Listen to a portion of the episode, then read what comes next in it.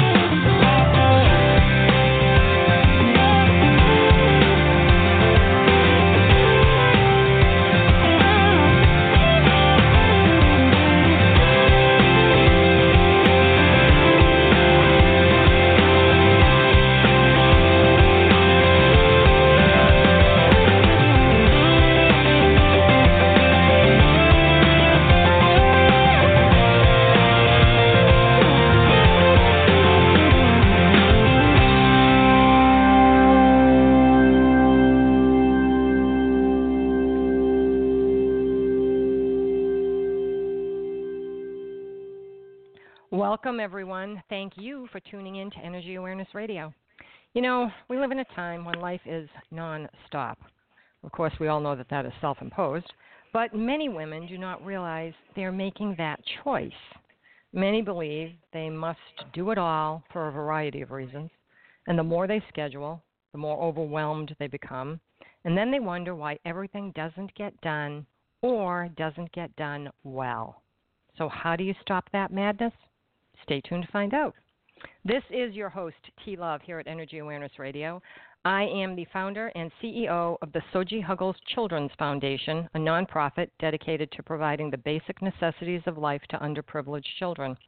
I'm also a reconstructive healing practitioner, certified vibrational sound therapist, and positive psychology and energy psychology therapist at Quantum Wellness Center, my private practice, located in Sussex County, New Jersey, where Energy Awareness Radio streams to you live each and every week. Energy Awareness Radio is happy to be sponsored by Audible.com, a leading provider of spoken digital audio entertainment and information. Audible.com has more than 180,000 audiobooks and spoken word audio products to choose from, so you can listen whenever and wherever you want.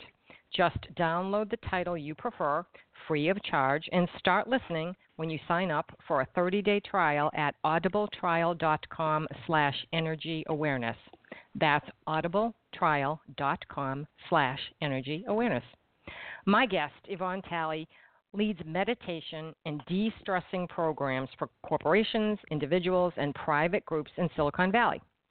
An NLP master practitioner, Yvonne co founded Poised Inc., a Pilates and wellness training studio, and is the founder of the Sisterhood of the Traveling Scarves, a charity that provides headscarves to cancer patients. She has been a healthy lifestyle coach for nearly 20 years, and she is also the author of Breaking Up with Busy Real Life Solutions for Overscheduled Women, which is our topic for discussion. So, welcome to the show, Yvonne. Thank you for taking time to join us here at Energy Awareness Radio. How are you being? Oh, thank you, T, for uh, having me, and it's wonderful to be with you. Great. I loved your book because, well, this is just such a hot topic right now. It's it's crazy. but why don't you go ahead and start with telling us how you came to write your book, Breaking Up with Busy? Well, I'm like probably most other women who I identify with as the overscheduled woman.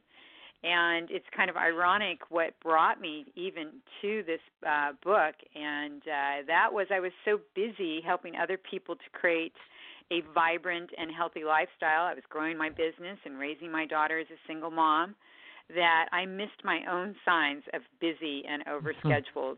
You know, the fast pace, the sleepless nights. In fact, I would go into work in the morning and oh, have a sense of pride that I had gotten by on four and a half, five hours of sleep.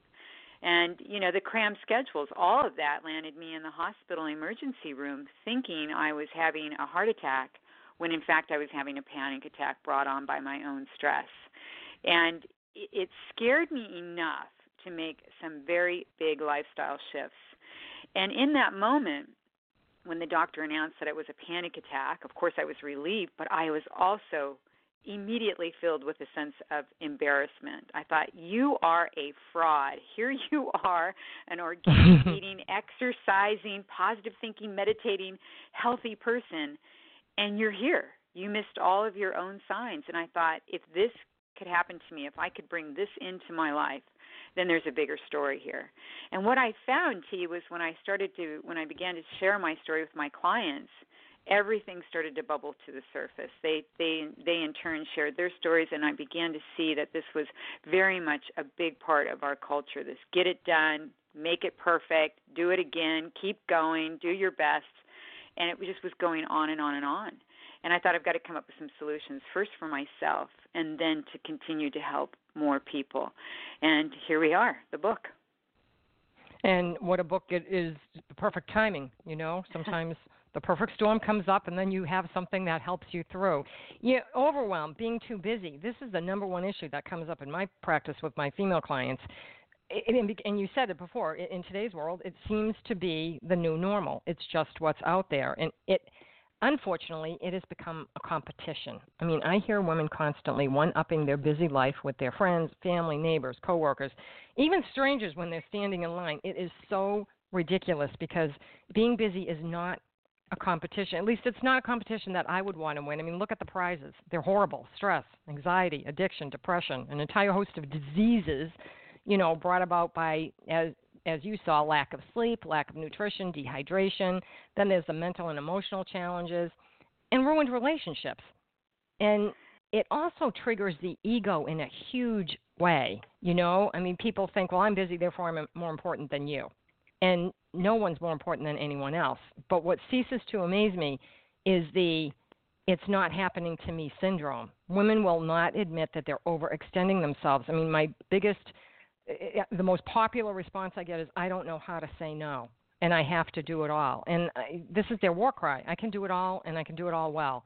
And that's so far from the truth. So, your book, when I read it, it provides information for women that will help them get off that roller coaster ride. That's become their life. It's their belief system. They have to do all these things.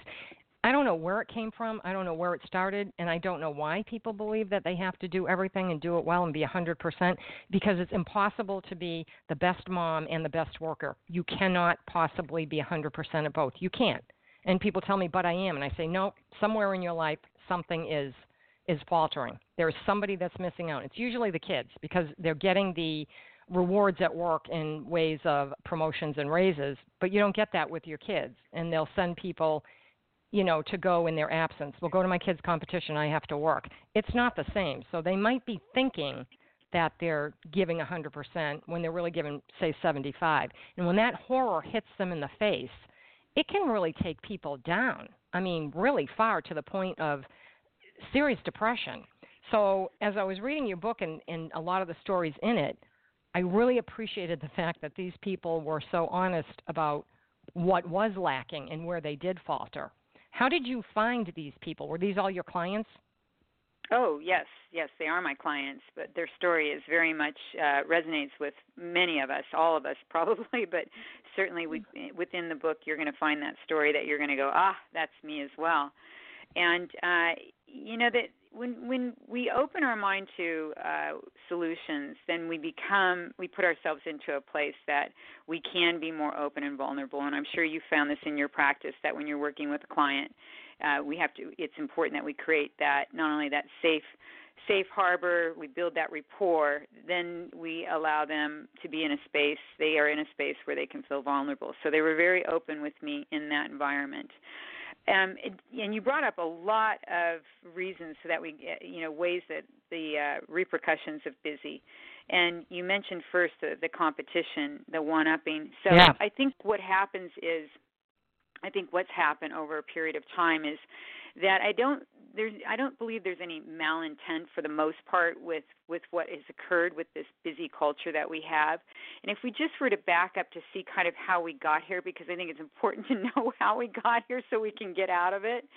Um, busy has that allure. There's a seduction to it. If I'm busy, I'm important. And that gets set up for a couple different reasons. Where we are now in this busy culture, if you and I are sharing the same social circle, we live in the same area, we're at the same events, you're busy. Uh, for me to be a part of that group, to come into that group, I'm going to pick up that pace to be a part of that group. That's my reference group. That's how I'm going to stay in, be um, be meaningful within the group, and fit in. And we all want to connect. That's just as human beings, that's what we desire to do. It's an important part of who we are. We're social creatures. So this busy pace, this is how we now are on this treadmill of busy. What's interesting about that, T, is if we back up uh, we go back 40 years when the leisure class, when we had what we called the leisure class, if you've made it and you are successful, then you have time to take time off. And we have turned that whole status symbol of leisure time on its head. And now busy has become that new status symbol. It, if you're busy, you're in high demand, and high demand means important. And hard in a country that hard work says success, we have piled on this busy busy, busy, and it's become gone from a habit to a culture. It's how we fit in now, and technology has yeah. a tremendous amount to do with this, as does our oh, disconnection from nat- nature. So you can see how this comparison game can get set up through technology and just keeps on going. Yeah, the compare the social media, Facebook, Twitter, Instagram, uh, Pinterest. I don't know what these things are because I don't do social media. I refuse, and I'm just like, no, I'm not going to be part of that. I don't want to be that accessible to anyone. And I see the stress that it puts on people. I mean, it is horrendous. It is horrible to see people suffering. They're literally suffering because oh, they put this on Facebook. That means they're doing this. I have to do better now. And I've oftentimes told people, I got this from one of my patients. She said to me, "It's not Facebook, you know." And I said, "Oh, I thought it was. What is it?" Because I don't really do social media. So I really thought she was correcting me. She said, "No, I call it fake book." And I said, "Oh my God, that's so good. That is so good. It is fake book because a lot of the things that are on there are just not. How do you live up to not to, to not real? It's like the models in magazines. Those pictures have been photoshopped from here till Tuesday. So you know you don't have to look like that, nor do you have to compete with the people on Facebook who are your quote unquote friends. I mean, you know, Beyonce doesn't have 50 million friends. Everybody says, "Oh, look how many friends she has." She doesn't have that many friends. She's not inviting them all to Thanksgiving dinner. Okay, how many friends do you really have? and that's what it comes down to: is where are your social where are your social ties? Where are you networking with people who really mean something to you heart to heart?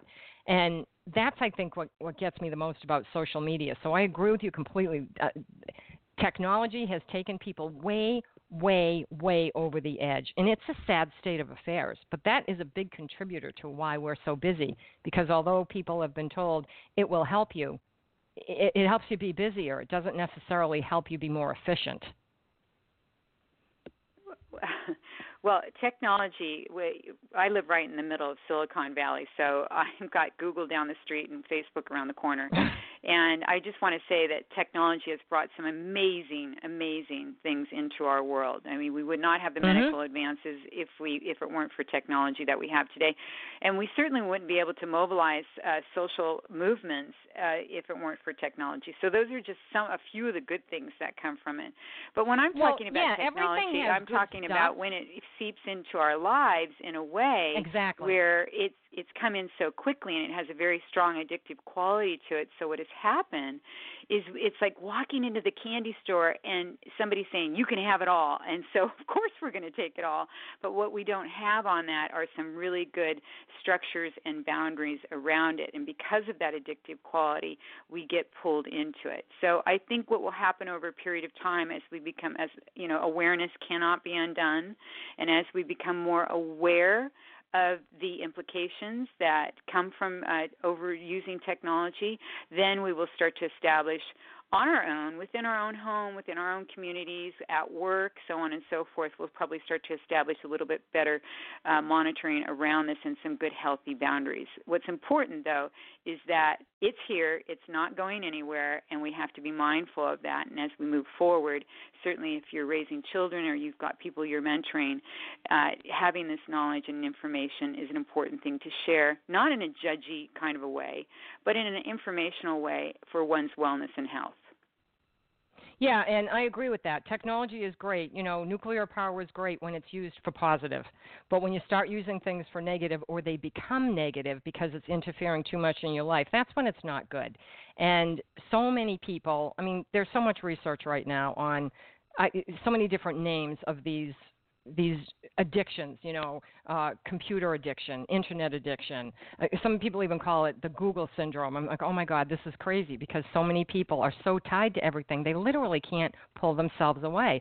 I've had to ask people to make sure you take whatever gadget you're working on and just stop at like 8 o'clock at night. Just stop Stop looking at it. You don't need to see it. The cones in the back of your eyes will not allow you to sleep properly because you're looking at screens before you go to sleep. You should not do that to yourself. You need to allow yourself a break. If you don't rejuvenate, you're not going to feel better. And it's really, it's just, I just find it to be so sad that the logic of what these things are doing, that people they kind of bypass it because they're so into just being so busy and being a part of the culture instead of sitting back and saying, well, how can I live my life, be part of the culture, and not feed into this and be what everybody else is doing and live a little bit you know more relaxed and a little bit more peaceful and calm. I mean i've been teaching mindfulness and awareness for over 30 years and people just that's something that needs to be started in schools. So when i look at your book and i see yeah okay this is something that an adult could read right now but there's no reason in the world why these techniques couldn't be brought into say a high school setting so that because these kids are they're being brought up in this and they're doing it too. And if we nip it in the bud and stop it there, it will help to turn things around so that there is a balance. Because right now, the pendulum is swinging so far one way, it's going to take quite a while to get back. And we need to start doing that. So I applaud you for writing your book and giving tools to people to be able to come back to a sense of balance, to a center where it's not going to interfere with their life as much it is, as it is now. Because for me, in my practice, this is like the number one thing that I hear from people. I'm overwhelmed. Is that what you hear for the most part with what you do? Well, I think right now in our culture, T, we are uh, many people are feeling overwhelmed, and it is because of many reasons. And we have mm. a, a very fast pace, of course, within our culture. Uh, we've already touched on technology. That has something, obviously, a lot to do with it. And once we get into this busy culture and we develop these habits that become more and more every day, uh, busyness doesn't just stay within a bubble. It trickles out and ripples out and affects Yeah. all of those that we share our lives with. Uh, when you speak about mindfulness in schools, that's one of the you know, again here we go. This is one of the things that have come from that's a positive that have come from this awareness of the effects that we can that come to us with with such a busy culture. And now we're seeing certainly in LA in the area that I live in and across the country, they now have mindfulness programs. You can train to be a mindfulness teacher. That's certainly one way to incorporate it in um, I teach mindfulness in corporations, individuals, nonprofits. So it is circling into a larger realm because there is such a need for it. However, it begins within the person, and if you're a parent, it begins at home. So mindfulness is just being aware of your environment around you, what your body is saying to you, and the sensations and what you sound, the sounds and what you hear. So it's just being aware of that. And if we have a pra- and it's a practice. So if we practice a sense of mindfulness, and there's several of them in the book that you can practice that are quick and easy. Uh, when we begin to practice that, you know, what we practice grows strong. If we practice being busy, we get really good at it. If we practice being stressed out in certain situations, we're going to get really good at that. If we practice mindfulness, we will get really good at it. And it doesn't have to be something you sit down and hum for an hour. It can be from one minute, three minutes, whatever it is, because this is about making small shifts so that you can move forward into living a life in a way that you want. You want to bring into your life, you want to feel a certain way, then we have to begin one step at a time to move in that direction. So I always ask somebody, I always ask a client, what do you want? And what do you need to get to that want? And that's a very important piece. And even more important, the next question would be, how will you know when you have what you want? What will change? And when we pose these questions and we begin to think about that, gee, yeah, I I don't want this busy life. It has affected me in this way. And then we can start to pull back one at a time. Because if we make the decision to bring a shift into our lives, if we try to do everything all at once, it just becomes something else we have to do and that will keep us from doing it. That will keep us from being that. That will keep us from feeling that. So we have to look at this as a lifestyle shift and getting to a space and a place of feeling the best that you can as often as possible. Yeah, if you start to do too much, it's just more overwhelm. It just doesn't work. I've seen people try to do that too and say, "No, one step at a time, please. Let's just, you know, how how do you do this? You have to do it in small increments so that it's not creating more more overwhelm for them. And busyness, although it is part of our culture, both for men and for women, you primarily focus on women. Why do you yes, do that? Yes, and you're right. It, it's a it's a culture and affects all of us, and we can certainly take some pages from men's playbooks as they can ours. However, there's a few really concrete reasons why it affects women so much more. Um, we can look at the economics of this. Women make average mm. 80 cents on the dollar compared to men, and if you're a woman of color, that drops down to about 63 cents. Uh, 80% of the of the what's called non-paid work is performed by women. These are all the things that we do to be able to make the life go the appointments, the schedules, everything. And that's still done by 80% of the women. However, we have two thirds of women in the workplace that have school age children. So we are doing the work outside of the home. We're doing the work inside of the home. And even if you don't have children, you're the most likely one to care for an aging parent or ill sibling. So we can see how this is adjusted on just on a strictly economics level that it affects women so much more. So, and my practice at the time was primarily women. It still is, but much more corporations now. And I was starting to see this trend. You know, on average, men take about 15% more leisure each week.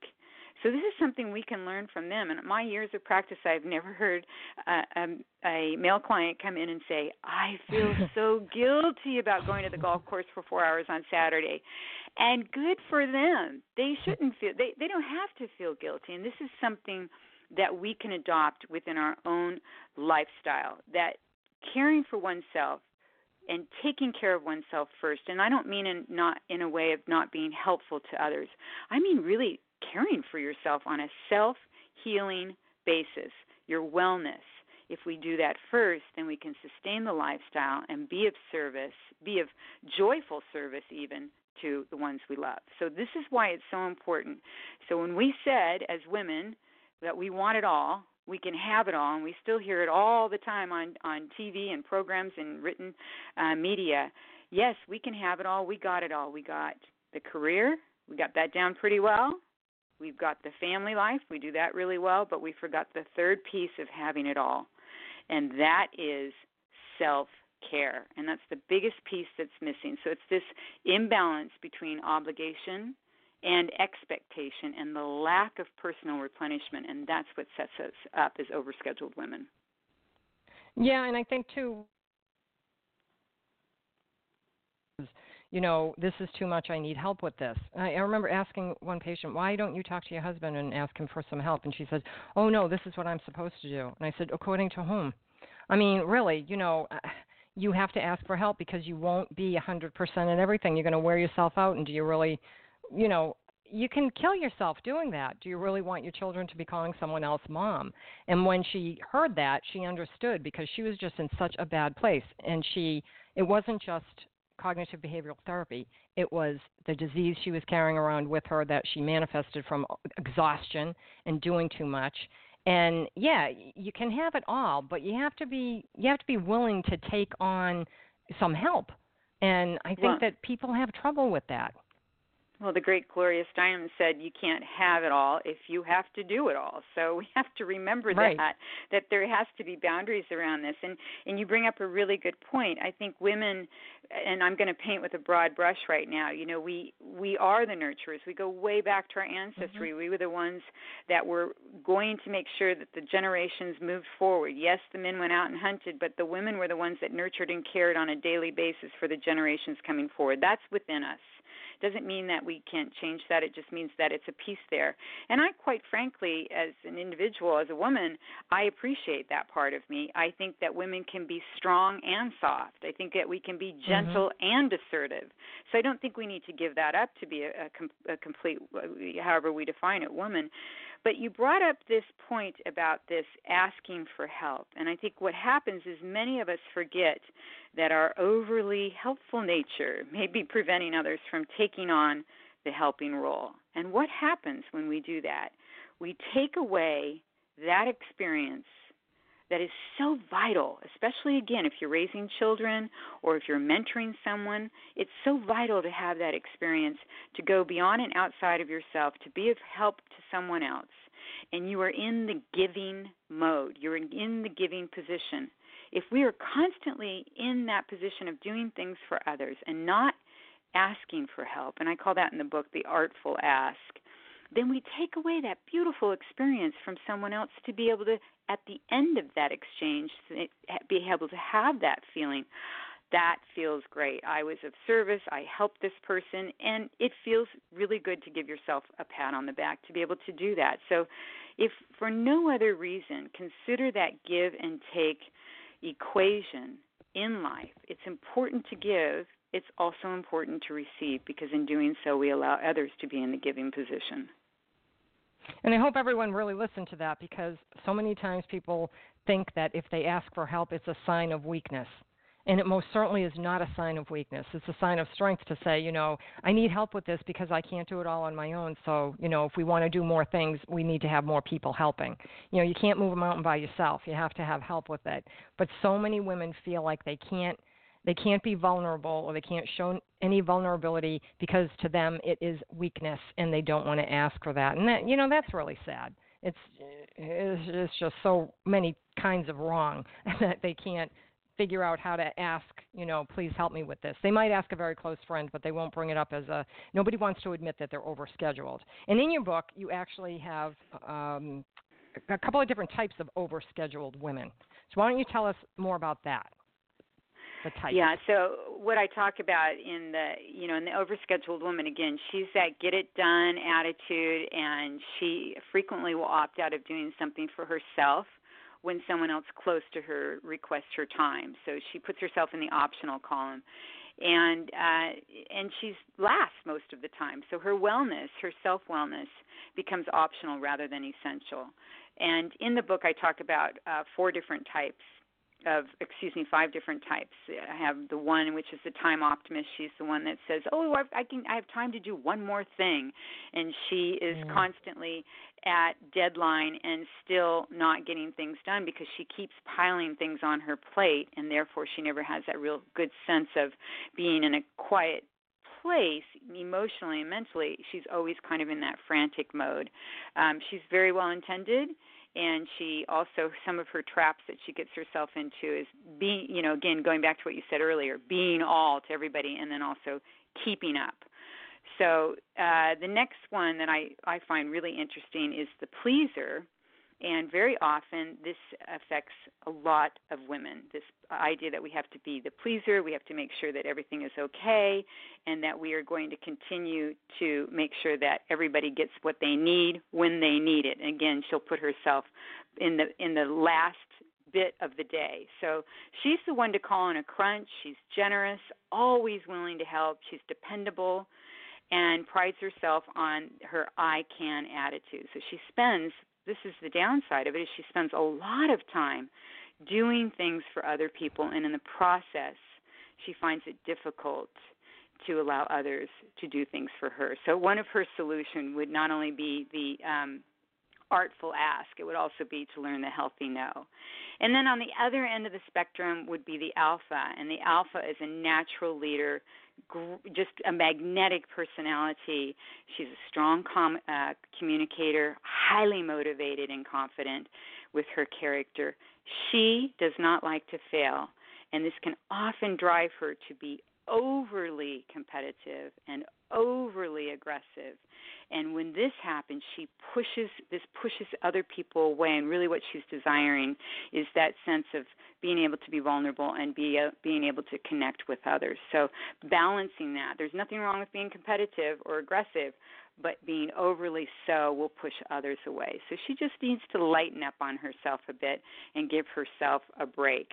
And a couple other ones would be the sorority sister and the perfectionist. So you might find different qualities and different characteristics in each of them. What I've done is I've given the solutions of getting out of that not only for practical solutions but also for the mindful solutions that will uh, bring together your mindfulness and the practicality of making and sh- making shifts in your life that can move you in a direction for more balance. Yeah, and there are a lot of overlaps within each one when you think about it. But I think probably the pleaser is the most popular. Can I put it that way? That's probably the most popular one out there. Do you think so? Yeah, I have found that to be quite prevalent. And also the perfectionist, you know, highly driven, accomplishes numerous goals, methodical, detail, detailed oriented, and her perfectionistic uh, tendencies can often dominate several, if it dominates several significant areas of her life. Um, often this is rooted in a fear of failure and can lead to the frustration and even depression and can negatively impact her relationships uh, and her ability to excel. So it's again, it's pulling back and knowing that we're. It's not about perfection. It's not about being perfect. It's about progress. And she she struggles with vulnerability uh, because that heightens her fear of losing control. So again, that's that has a tendency to be a real prevalent one as well because this idea of we talked about earlier of comparison and competition just amplifies this tendency already built in to her for being perfect. Don't let anybody see the cracks. Don't miss an appointment. Don't you know? Don't do anything less than perfect. And really, we know there's there's never going to be perfection. So she just needs to again Right. lighten up on herself and and uh, practice something I call sparkling vulnerability and giving herself permission to lessen what she's doing so that she could be more of who she is. And the worst part probably is that when women are really, really busy and they're successful at it from the outside, many other women who might not feel like they're successful from the outside, even though others may think that, become jealous.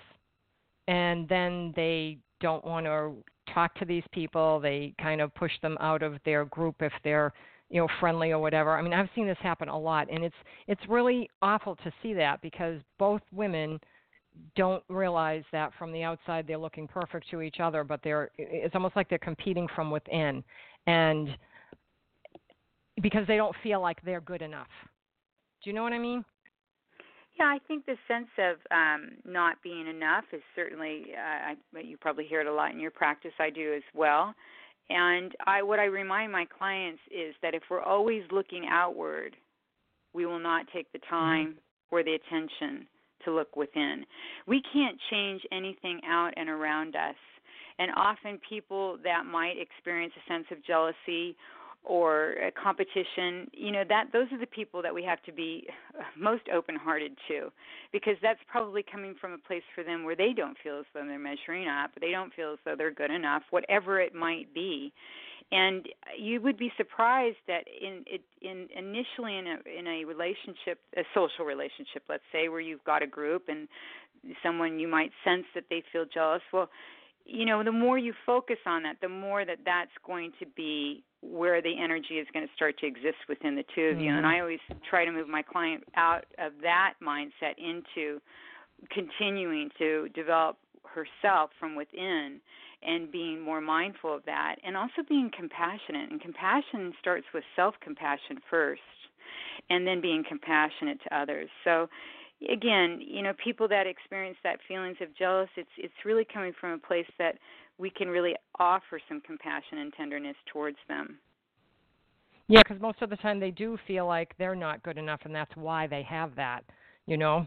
Now you are a neurolinguistic programming master practitioner, NLP. So for those who are not familiar with that, would you please tell us what that is? Yes. So, neurolinguistics uh, programming is really a variety of techniques for improving communication and personal growth. So, we really focus on not only the words that we speak, but the, messages we have uh, in our own between our own ears. So, the neuro refers to the neurology of how we process our experiences via our senses. And the linguistics, of course, refers to the language we use to communicate those experiences. And what happens is we apply meaning to the information that we bring in. We have to we have to have some meaning to it so that we can communicate it not only to ourselves, how, to others, to the outside world. So the programming is how we communicate that information to ourselves and others to achieve our goals. So the results are strategies for what we do and what we want to create and often often things that we don't want to create. So what I found is that using NLP is even more is more practical and more potent when I blend it with the mindfulness practices such as meditation and positive visualization. So that's what I've done in the book is I've blended those three together. And so the role that NLP plays in the solutions you offer, can you give us an example of one? Yes. So for instance, uh, the the main solution, or excuse me, what I call one of the essentials. Well, there's two essentials: the three minute meditation, and mm-hmm. then the five the what I call the super solutions, which has five steps in it. So this would be uh, an example of neurolinguistics, how I've unwrapped it and put it with the mindfulness practices. So it starts out with what I call a direct thinking method, and that helps activate, um, you know, your powerful conscious thinking and then I use another technique called whittling. These are the techniques that I've incorporated into this process. And whittling is a way to get very clear on what it is that you're trying to communicate to yourself and to someone else. So it's it's just really developing a very well-formed statement. So in the five-step solution, we would state the problem and then we would flip that into a statement that's going to be our solution and then we're going to spotlight it. So this is what gives life to that flip statement. The flip statement is kind of the first draft of your story, and your flip statement is the title. So using intention and attention, we spotlight this, and that's where this process of NLP is taking and extracting a piece of another bigger process in NLP and plopping it into this mindful practice. And that is, you are going to literally create the story of what you want to be. So if you're facing a difficult situation, you come up with your solution for that. Let's say you're going into a meeting and you have a presentation and you've come up with the solution of how you're going to feel, what you're going to not only what you're going to say, but how you're going to feel, how you're going to stand, where you're going to stand within that room. And if you don't have a visual of that room, you create it within yourself. And you walk yourself mentally through that entire situation as though it's happening in real time. So, this is a piece of a technique that comes from NLP that I've layered on the mindfulness into it. And uh, from there, and we do this a lot in performance based um, visualization as well. We go ahead and we have the performance and the activity called let's use basketball for an example of shooting the basket and going in the basket each time and we use this in this spotlighting technique in this super solution process that I'm talking about right now. And then we do what I call a mindful checkpoint, and that's what we when I incorporate the sensing meditation, which is that again that really creating that story. And the fifth step is your outcome statement, and that will give you your outcome of what you're going to move forward, kind of a mantra, if you will. And that's in that very well designed statement that you're going to carry forward now with your solution. So you've not only whittled it down to the essence of what you need it to be, you've meditated it, you've walked through it as though it's already happened, you've checked in with that, and then you've got an outcome statement, which is very much like a mantra. So you've worked through this quite quickly. Very quickly, yes. Yeah, that's a great way to do it too. And once you do that, I mean, when people visualize, it's already done. It's just a matter of it coming in to full manifestation at that point. But I think people don't realize that either. And, and using sports is a great analogy. They've been doing it for years. Just visualize yes. it. Just visualize it. Just visualize it. And and they do it, and it's amazing. But it it always works that way. Now, for someone who has not yet read your book, for someone who eh, doesn't know where to begin, is there one thing that they could do right now that would start getting them out of their overscheduled life that you would recommend, a simple thing that they could do? Oh, thank you, T, for asking that question. yes, and I'm going to start off with the three minute meditation. And why is that so important? Why are you asking me to? I always get this. I don't have time to meditate. I'm coming to you to get out of my busy habits, and now you're telling me to do something else. And I always say, every one of us, on average, spends 20 minutes a day looking for things we've misplaced. So we have the time. We also spend an average yep. of five hours on our phone every day. So we have the time. What I ask them is, what do you want? You came to me and you want to be able to make these shifts. So I'm going to give you the first step to making those shifts, and this will last a lifetime. You don't need to make any financial investment in it. It's not something you have to go out and buy or find or seek or borrow. It's within you right now, and that is the ability to quiet yourself down. Just breathe. So, what happens when we take a deep breath? We stimulate what's called the vagus nerve. And we know when this happens, it triggers the nervous system to slow the heart rate, lower the blood pressure, and decrease our cortisol. So, right there, you've already made a step in the right direction. When we have cortisol pumping through our body that has been brought in through stress and anxiety, our prefrontal cortex of our brain cannot think clearly. Now, this is a part of your brain that manages complex processing like reasoning, like logic, like problem solving, and memory. So if you can improve your problem solving and your planning, by the way, and your memory, you're going to start to reduce mistakes and you're also going to start to manage the actual physical, practical part of your day. So that's a great decrease in the busyness. You're going to be able to make more clear decisions. So, three minutes. And to start with, just breathe. And then ask yourself, what do I want? And you may not have an answer for that, and that's okay. Posing the question will let that go in there and percolate, mind marinate, and start to make its make its way through your brain, and you'll be amazed at what will begin to happen. That's why I call it meditation magic. You'll start to move in the direction of what you want rather than being distracted and sidetracked by the fear, the anxiety, the frustration of what you don't want. It's so funny because sometimes I tell people basically the same thing. I'll say, You don't have time not to meditate. Do you know how much time you will pick up if you just meditate for three minutes a day and how much easier things will come to you if you do that? And then I'll go through an explanation. And I remember one woman saying to me, "You know, you asked me what it is that I wanted, and I told you." And she said, "That's not what I want." And I said, "Well, what do you want?" She goes, "I don't know. All of a sudden, I'm doing this now." And she explained to me what she, what was happening to her. And I said, "Well, see," she goes, "I didn't even know I wanted it." And I said, "Well, that's because you were so resistant to it, because you were so overwhelmed with everything. You weren't allowing yourself to be open to receive the messages you needed to get to figure out what you really wanted that would make you happy." right. Yeah, we have to create space. Somebody asked me once, uh, well, what do you mean by create space? That's all I hear now. Mm. It seems to be the buzzword. Create space is another way of saying create boundaries, and boundaries aren't about keeping others out. Well, they can be, but boundaries typically aren't about keeping others out.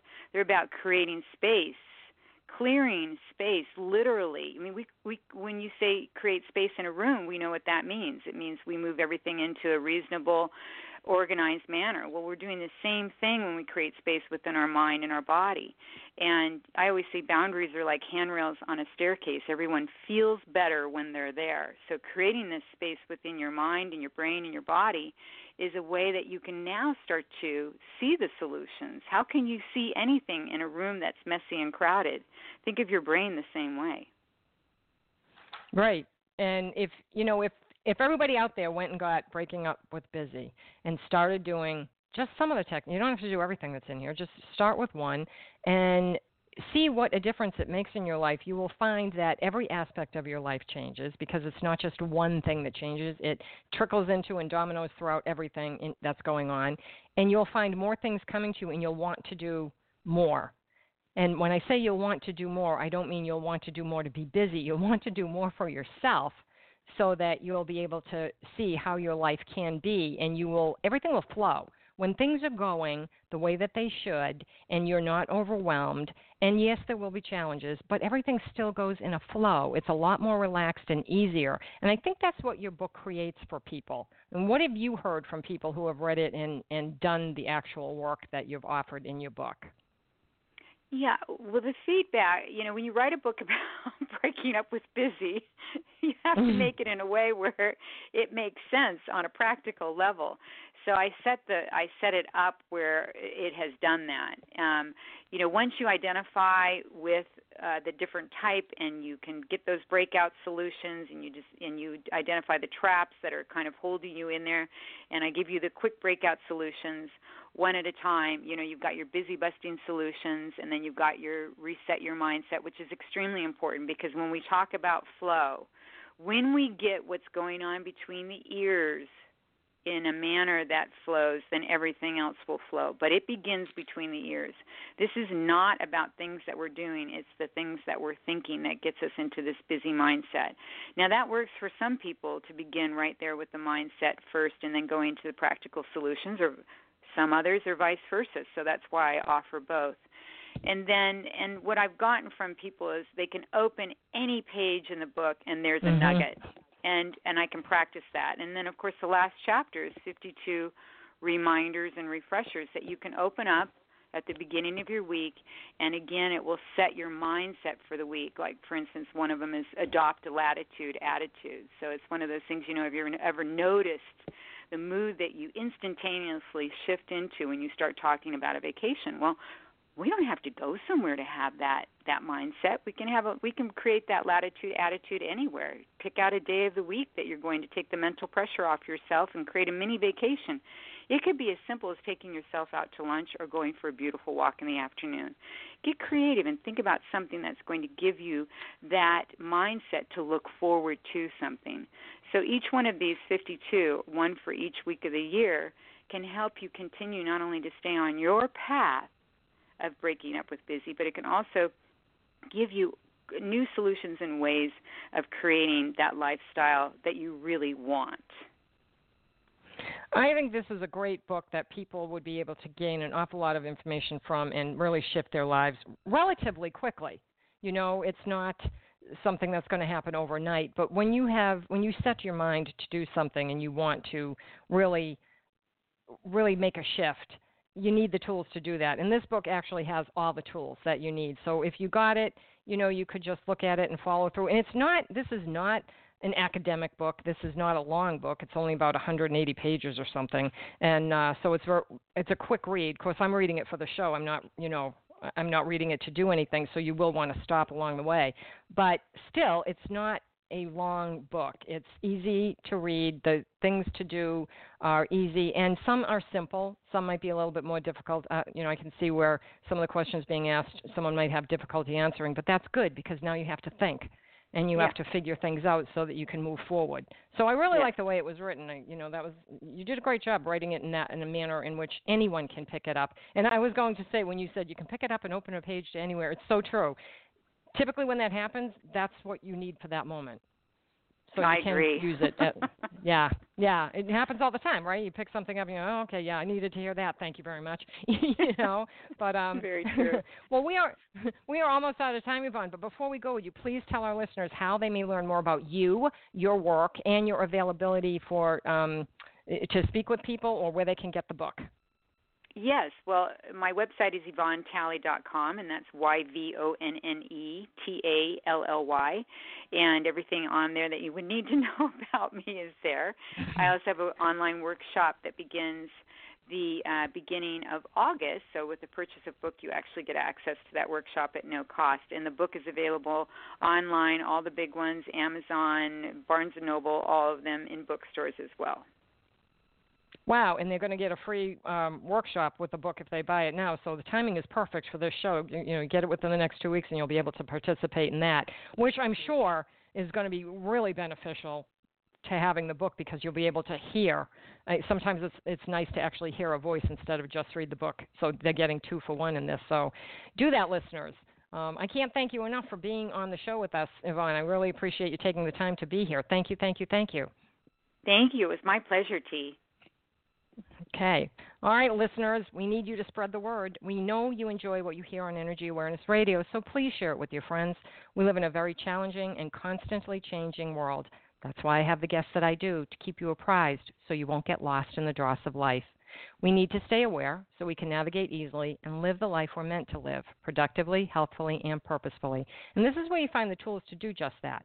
So send the link for this show to everyone you know and let them have the same opportunity that you just had so they may learn and grow and make the world a better place for all. On behalf of everyone here at Energy Awareness Radio, I'd like to thank all of our listeners for tuning in. My name is T Love, and I hope you'll be back next week for another great show here at Energy Awareness Radio.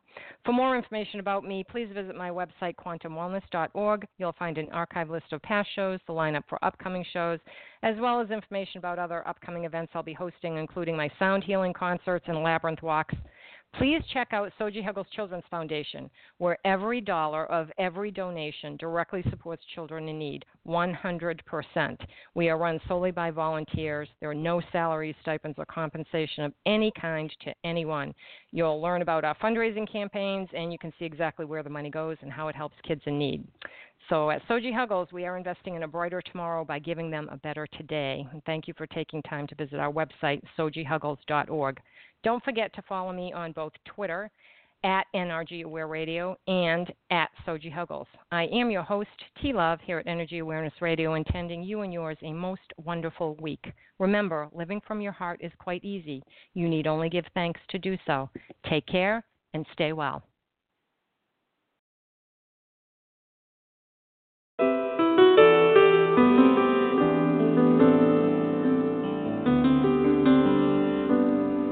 I got a roof over my head.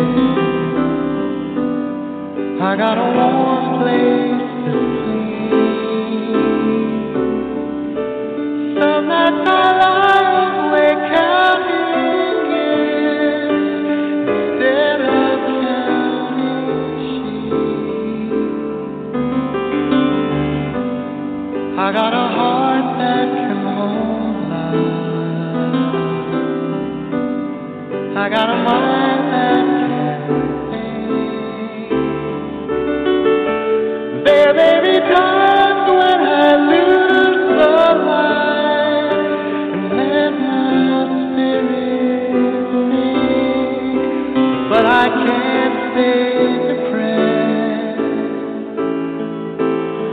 when I remember how